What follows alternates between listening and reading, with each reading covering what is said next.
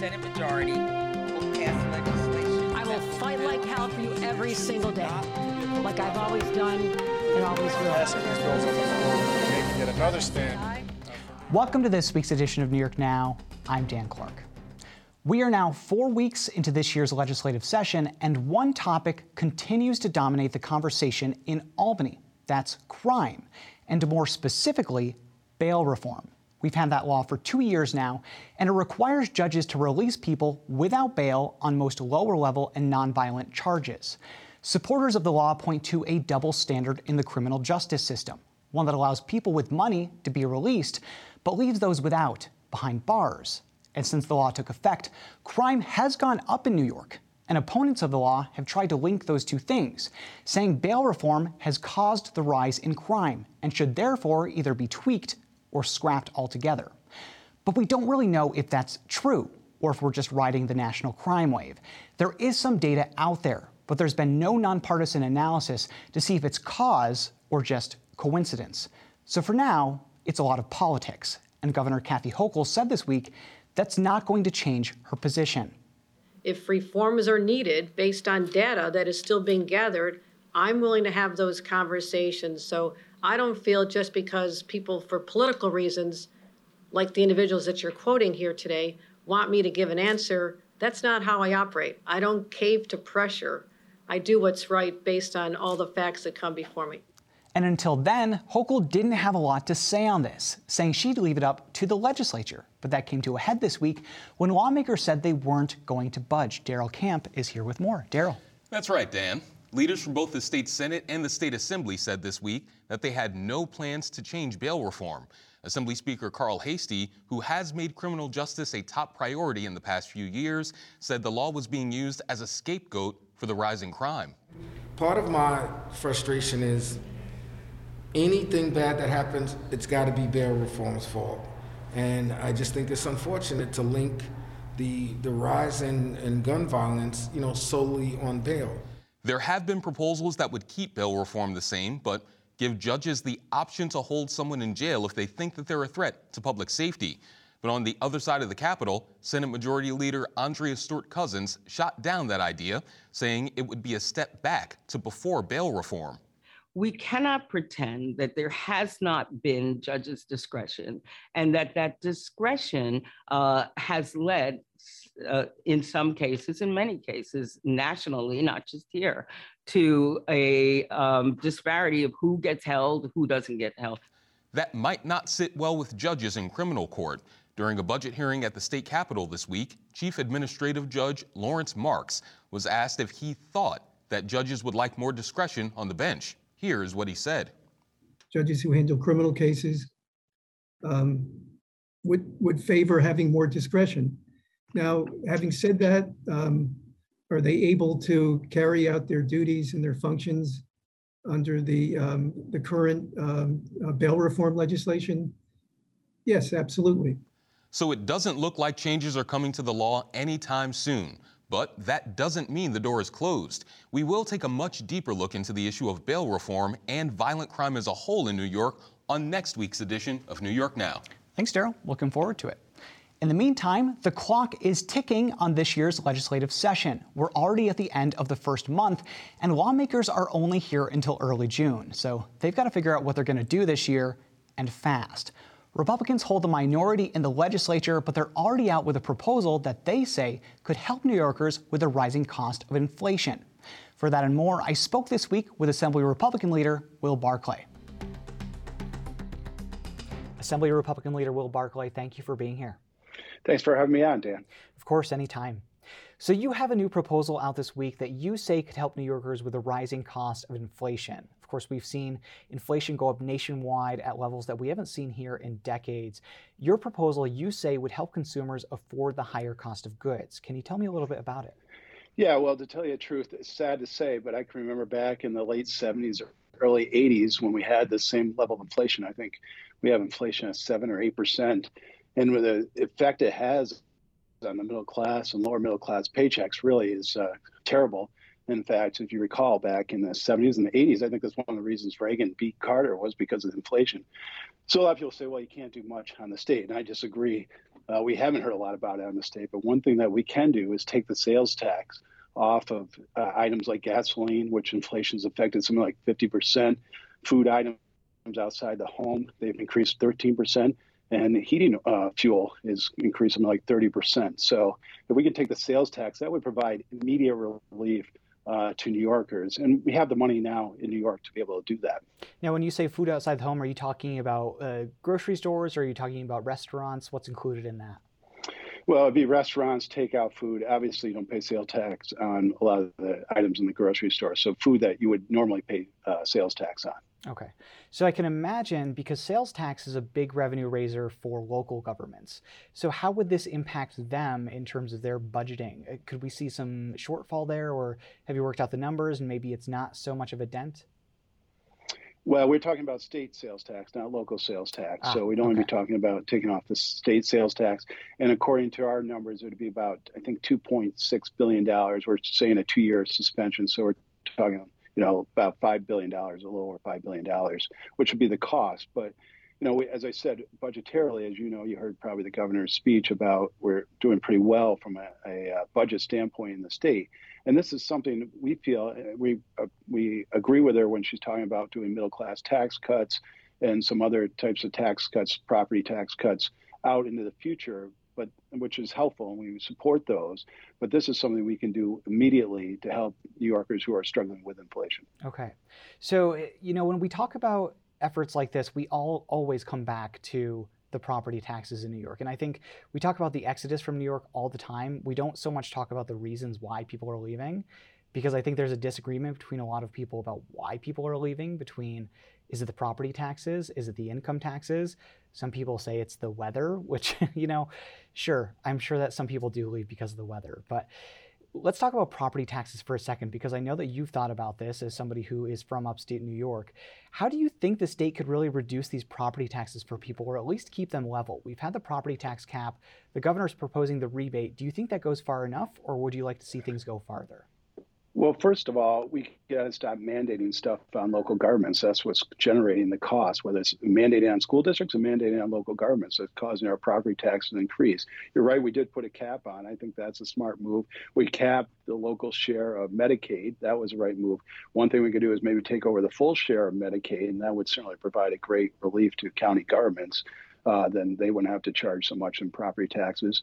The other thing is school aid. The school aid formula, you know, has always been a little inequitable. Uh, we're sending a lot of school aid to high wealth school districts versus low wealth school districts. You know, I represent a lot of rural areas that don't have high property values, so they don't have anywhere to go. Uh, when they have to raise money because they're mandated to do certain services and programs. Uh, so if we could provide those schools more money, they wouldn't have to rely on property taxes to try to, you know, cover their shortfalls. And I'm sure that issue is going to come up in the budget. And another issue that we're expecting to come up this year in some way, shape, or form is ethics reform in Albany after everything with former Governor Cuomo last year. And obviously, we've seen just decades of corruption at the state capitol. What do you think should be done here? Your conference has been really outspoken on ethics reform in the past, some at the level of just at the chamber level, but also at the statewide level. How can we clean up Albany? I know it's a big question, but give me your right. your brief argument well, here. I, I think the governor is right in one respect that JCOPE probably isn't the right vehicle to continue. As you know, it's been joke, called jokingly J joke. What what I don't necessarily agree with the governor is she's suggesting, uh, I guess, the deans of the law schools make up this ethics panel. I, I don't know what makes the deans qualified or why they would be, other than they have a legal background. Uh, so I, I, would rather just see it if it was a true bipartisan um, organization. I think that's how they do it. They do that in other areas, and I think they've had better success in um, covering, uh, you know, any kind of misdeeds. I would, I would mention this, Dan. One of the challenges we have with ethics, you know, I once served on the Legislative Ethics Committee. I served on the Assembly Ethics Committee. We have the DA that has jurisdiction over us. We have the Board of Election has DA. We have local DAs, and you know, back home and you have the U.S. attorney. So there's a lot of bodies that could prosecute wrongdoing. Ultimately, the legislators have to understand, or anyone acting in government, that you don't do this to enrich yourself. You do it to try to make the state better and try to help your constituents and move things forward. And I, you know, that message sometimes gets lost, I think, and we just have to keep pushing that. But ultimately, as we all know, there should be an oversight body. There should be someone that looks into ethics. And I, again, I think if it's done in a bipartisan manner, you'll get a more honest type of organization or body. Your conference in the past has called for term limits for the speakership in the assembly. That hasn't happened. The, the assembly leadership, the Democrats, haven't agreed to that. I know that they don't want to do it. The governor's proposed term limits, term limits for statewide elected officials. So we're talking about governor, LG, comptroller, and AG. What do you think about that? Is that the right move? Uh, I don't think it's a bad idea. I think it's going to have a hard time passing uh, in the legislature. I think I heard the speaker already come out and say he doesn't support any type of term limits. But I do think there's something to it. I mean, we saw what happened with the last governor who started off with a very promising administration. A lot of stuff, even as a Republican, I could get behind. But as he moved, I guess, consolidated power and moved further in his career, you saw him I think, was taking more risk and really became, I think he felt a lot that he was above any kind of accountability.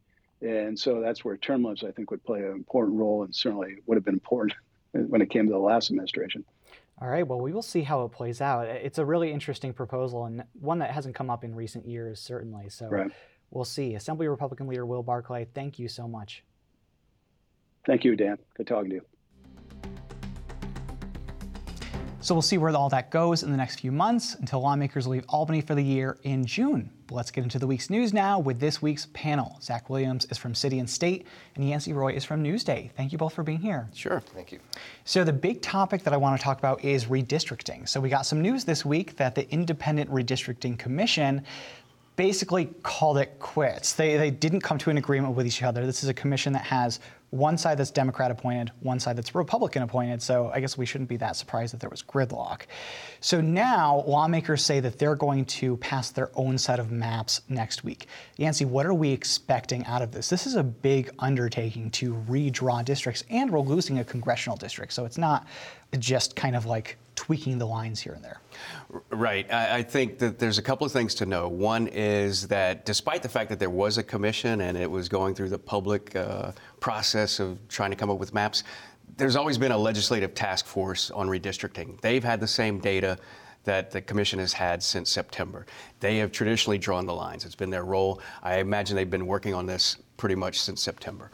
Um, so they are ready to go with their own versions of the maps, and we it was announced basically as soon as the commission went out that they were going to see maps uh, this weekend. I think that the Senate and the Assembly are, you know, there'll be tweaks here and there in districts and, and not a lot of differences for people, maybe some important swing districts on Long Island. The real game is Congress, mm-hmm. and it's because uh, New York is part of a national fight for control of Congress.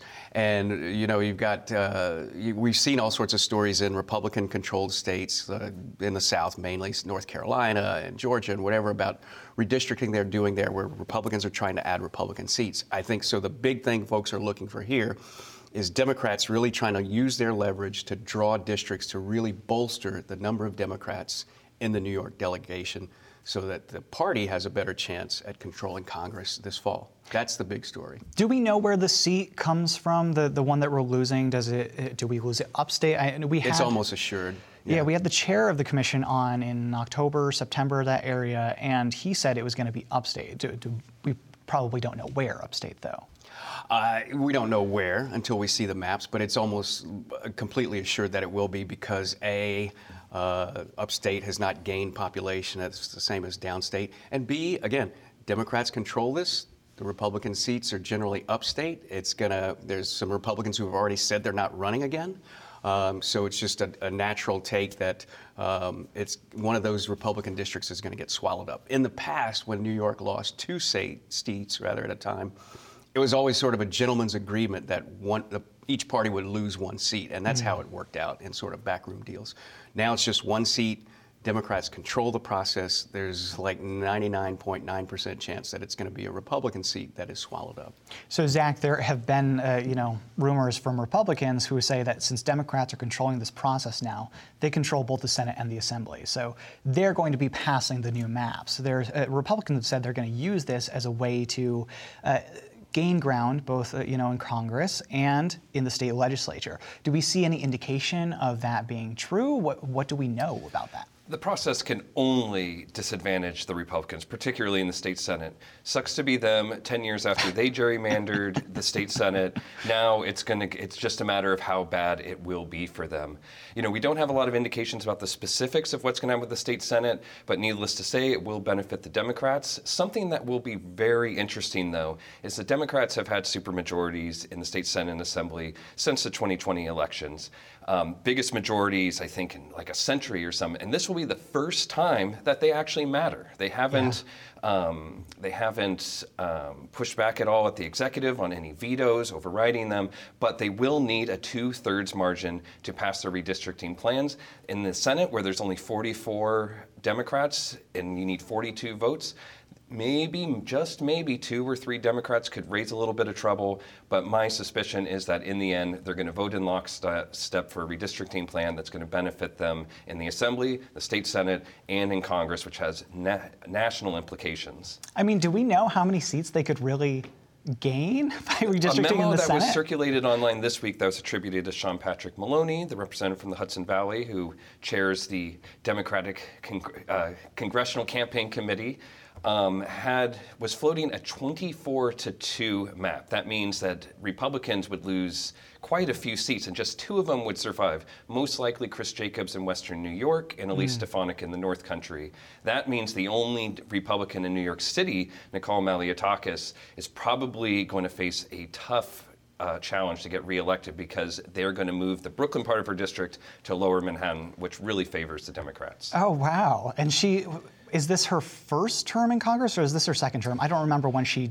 Believe it or not, she's only been in Congress one term. Feels wow. like a lifetime, but this will be a real key test of just how strong the Republicans are in New York City after a pretty friendly 2021 election cycle. So we'll see how that works out. Uh, Yancey, I want to turn back to you.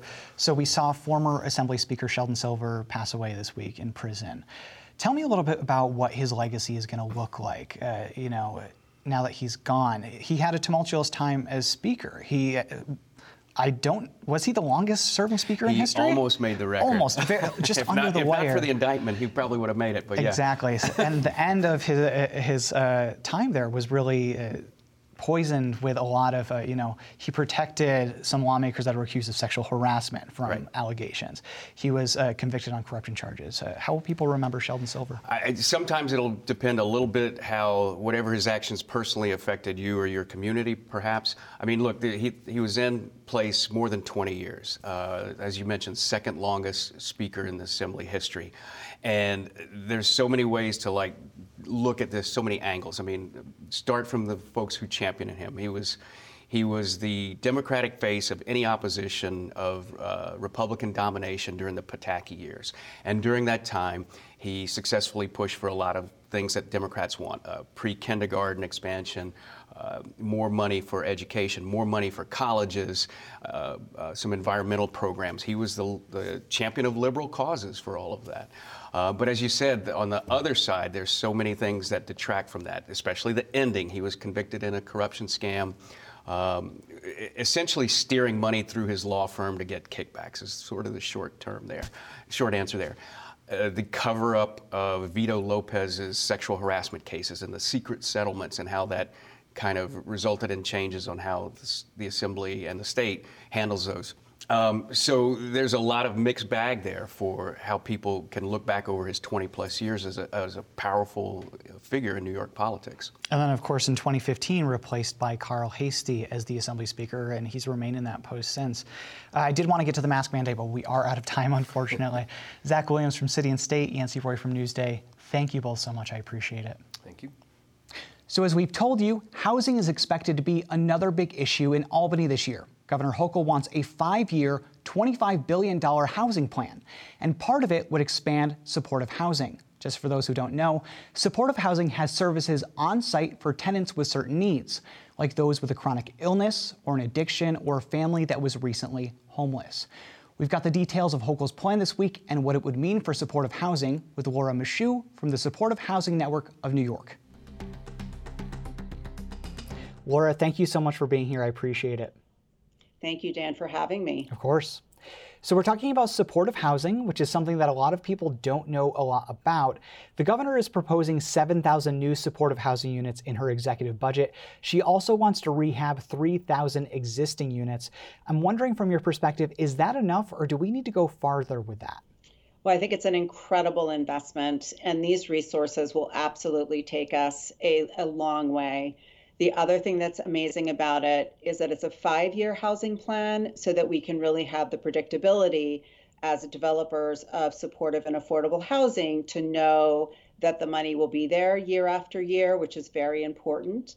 And of course, the need is great always. Uh, we do have an affordable and a homelessness crisis, um, but I do think that this will get us well on our way. Um, and the governor is really doing more than the previous administration by adding the preservation units, which is also wonderful. So uh, tell me about where the need is here. So, in terms of supportive housing, we're talking about people that are transitioning from being homeless. So, where do we target these units? Is it mostly, are we looking at New York City mostly, or is it spread out across the state? What would have the best impact? Mm-hmm.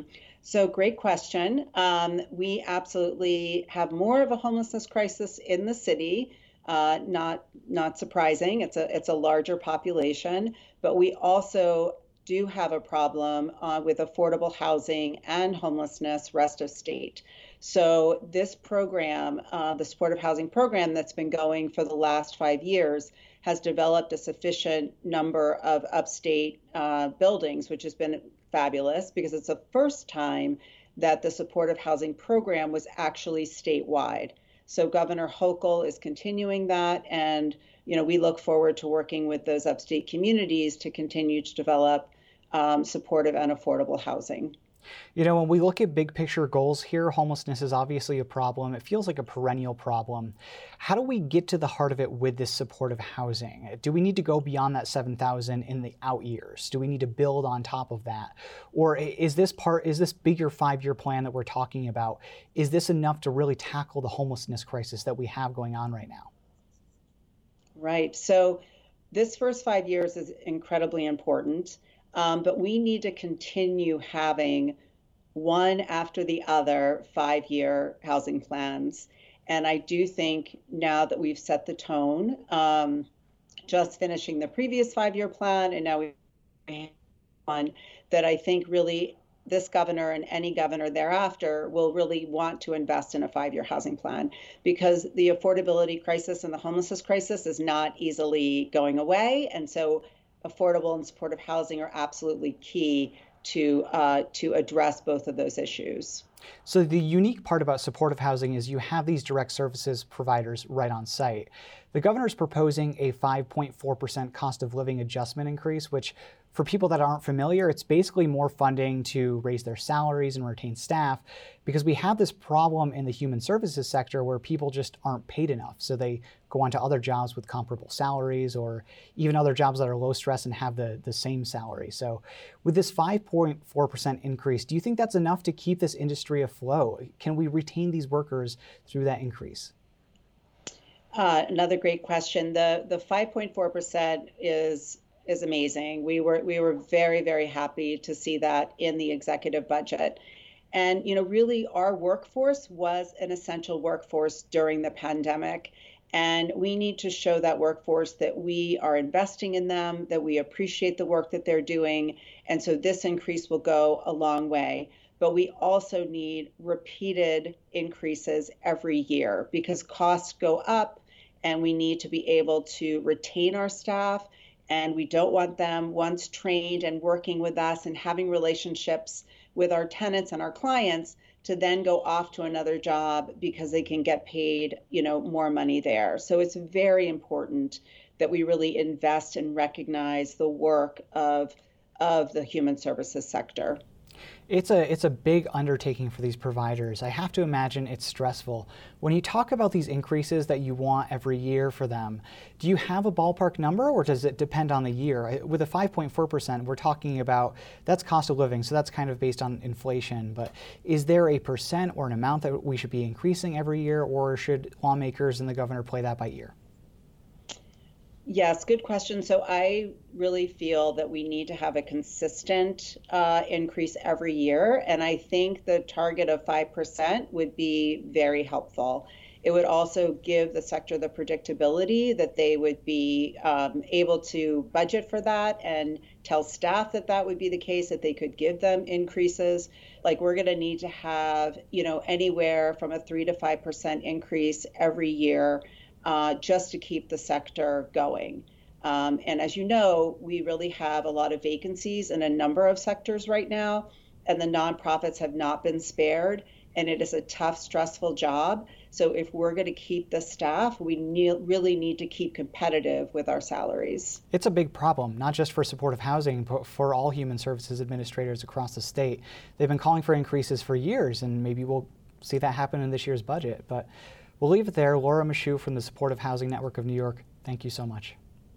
Thank you, Dan.